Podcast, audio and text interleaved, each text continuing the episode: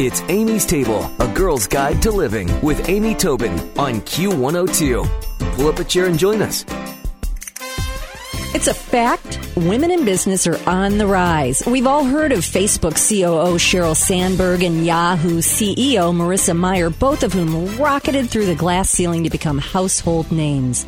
And those two famous females are hardly alone. Women now occupy 24% of corporate senior leadership. Vicki Milazzo is the author of the New York Times bestseller Wicked Success Is Inside Every Woman, and she's here today to talk to us about the strategies we need to take advantage of this moment for women in business. Hi, Vicki, how are you? Great. Thanks for having me today. Well, I'm so glad to talk to you again. I learn so much from you every time in your book. Wicked Success is, is really an eye opener for women. Now, it's funny because every time I prep your bio and get ready to speak to you, I realize that you started your career as a nurse, as an RN, and yet here you are as a best selling author, author, top of the heap in the business world. How did you do it? It's one step at a time. And also, knowing that I was in a dead end job and wanting to do something different, I decided to take my experience as a registered nurse and translate that into a business idea. And so today I train and certify registered nurses who consult with attorneys and insurance companies on medical cases. So a lot of times we have an expertise that we can translate into a more interesting profession or even owning your own business. Yeah, and that is fantastic. And it seems like this really is the time for women. What do you think are the biz- biggest indicators that, in fact, women in business are on the rise? Examples like Sheryl Sandberg and Marissa Mayer, as you suggested. The more women that do it, the more women know we can do it. And also, women are outpacing men right now in education. We are uh, 50% of bachelor's degrees today, and catch this 63% of master's degrees are earned by females. Wow, that's amazing to me. Where are we standing in terms of income? Do you know that number? I just sort of throwing it at you, but are we catching up or over surpassing them? 40% of women are already out earning their husbands. Wow. That's a big number. A decade ago, that probably was a much smaller number. You can bet it was. Yeah, yeah. Well, it's funny because you say that many women are already the chief everything off officers anyway, and that makes them especially capable of being business owners and leaders. So, what do you mean? Are you talking about all the the balls a mom has to juggle, or? Sure, moms, wives. You know, we manage so much, not just our careers, but we manage our household, the meals, the shopping, the transportation, the kids, the schools, all of it, and so all of those skills are transferable to a career or to owning your own business. We're used to being in charge. Yeah, it's very true. It's very true. And we know how to juggle uh, so much more than men. You know, men are more easily rattled than women by having 10 things to do at once. And and we're used to it, as you say. That's right. We spend our lives doing it, or at least our lives, as as you say, moms and wives.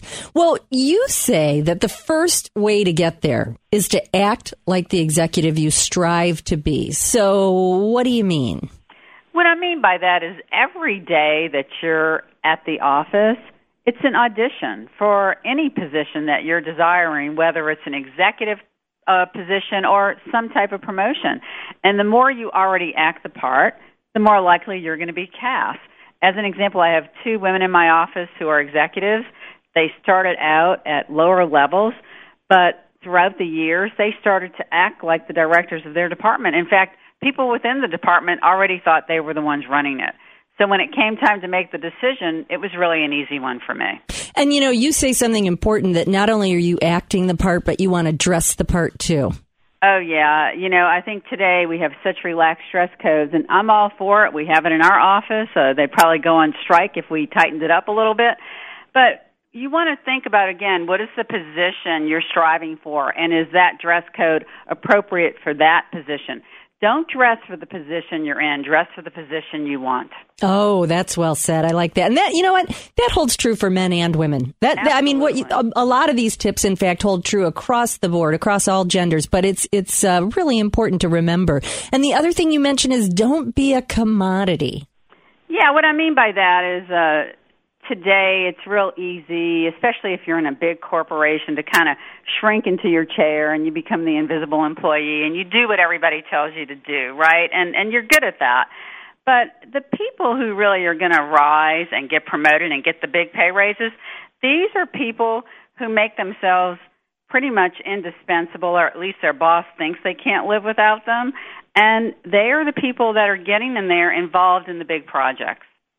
You know, it's funny with all of the outsourcing that's going on and, and all of the, you know, um, ways that people can get a job done very inexpensively and cheaply. You're so right. If, if all you're going to be is data entry girl, that can be done at half the cost, you know, remotely. So it's yeah. true. You have to really, really make yourself invaluable. Well, you also mentioned go big or go home. And I really like that. And I think that's probably hard for a lot of people. Well, email, for example, you know, we all want to be the fastest responder, and I call that our feel good addiction because it feels good to clean it out, right? But again, the people who are getting promoted, they're not necessarily the fastest responders. They're the people who are involved in big projects. So the way I like to think about it is email is not your job. Email is a tool to get a job done. Oh, very well put. Very well put. But what do you mean don't respond, don't be the first responder? You mean take a minute to mull through it or well, what I mean by that is we can get so caught up in the busyness of the day that we never take the time to get focused on any significant big projects that really advance the company. And so before we know it, the day's over with, but all we've done is handle email. Oh, I see what you're saying. You know what I've started trying to do? Only respond to emails for a short period in the morning and in the end of the day. Very smart. And for some people, they may say, hey, I need to do it more frequently, but give yourself a break. Yeah. And turn the noises off. You don't need to know every time an email is coming in. Yeah. Some people say even close every window you're not actually using because if you've got Facebook open, your email open, etc., you're apt to go, oh, let me just take a little peek. Oh, well, let me take a little Facebook's peek. a black hole productivity. Again, it's a feel good addiction. We all like to feel good. So yeah. we can end up being busy all day, but we haven't accomplished. Yeah, very true. Very true. Well, one of the things that you talk about is the fact that 60% of people find jobs through networking. And networking is another one of those sort of sticky wickets. You know, it, does it work? Does it not work? How do you do it right? When is it just a waste of time? What, what tips do you have for networking? Well, it, absolutely works. That's been proven. And we all know it's not what you know, it's who you know. But when I talk about networking, I'm not necessarily talking about a networking breakfast where you're networking with people who are at the same level as you. I'm talking about networking with bigger players. So, for example, at the office, you know, try to to not just hang with the people who are at your level, try to have conversations and network with people who can be your promoter for you because see this is what men do really good men campaign all year long for their pay raises and for their promotions they know how to get other people in alliance with them to promote them so that is great. So, do you think it's okay to walk up to your boss and say, I'd like to have lunch? I mean, what are some tips for that? Sure, why not? yeah, yeah. What's the worst that could happen, I guess, right? Absolutely. And again, you know, there's people in other departments that you can network with as well. A lot of times, your next big thing is not in your own department, it's in a different department. Yeah, interesting. Interesting. Well, you said that guys will campaign all year long for their salary negotiations and, and, you know, get everybody primed for a raise. And yet women often don't. What do you have? What can we do there?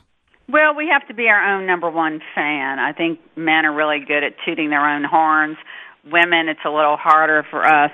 But just to give you an example, I counseled a woman recently who I think is very strong at what she does, but the people around her don't have the perception of her because she doesn't know how to really campaign for herself. So I'm not talking about bragging or being obnoxious about it, but men are very good at letting you know their accomplishments, and that's what women need to start to do more of.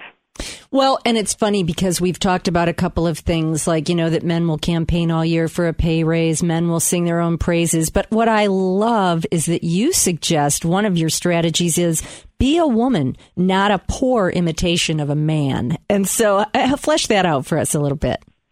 Well, I don't think anybody wants to work with a bad imitation of a man, right? The world is ready for women. Uh, I think Sheryl Sandberg is good proof of that. Yeah. And so we should embrace our qualities, our collaboration skills, our agility skills, and an interesting study, Harvard Business Journal, it proved that you put more men in a room and the collective intelligence of the group, no improvement in the intelligence, but you add women to the group and the intelligence of the group increases.